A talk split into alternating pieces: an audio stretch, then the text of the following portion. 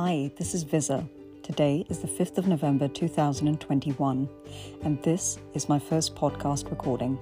I hope you guys enjoy it. Forgive me for any technical errors or communication errors. My apologies right from the start.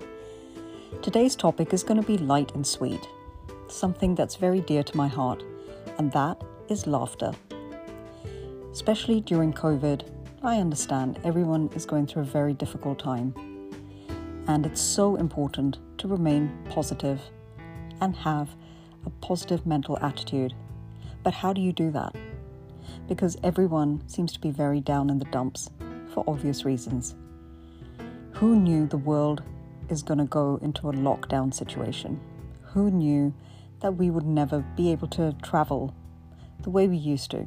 Who knew that we would have to wear a new accessory called face masks? But it doesn't matter because you have to rise above it.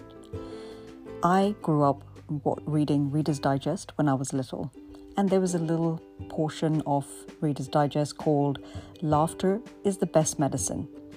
And I used to read that column, and there was loads and loads of jokes that would make me laugh. And maybe that's where I developed my sense of humor.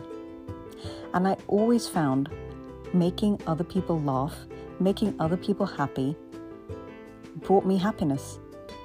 When I sit back and I play jokes and pranks on my friends and my family, whether that's at my own expense or at theirs, it's just so great to see people laughing.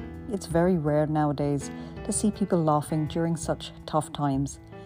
But I honestly believe that laughter is the best medicine.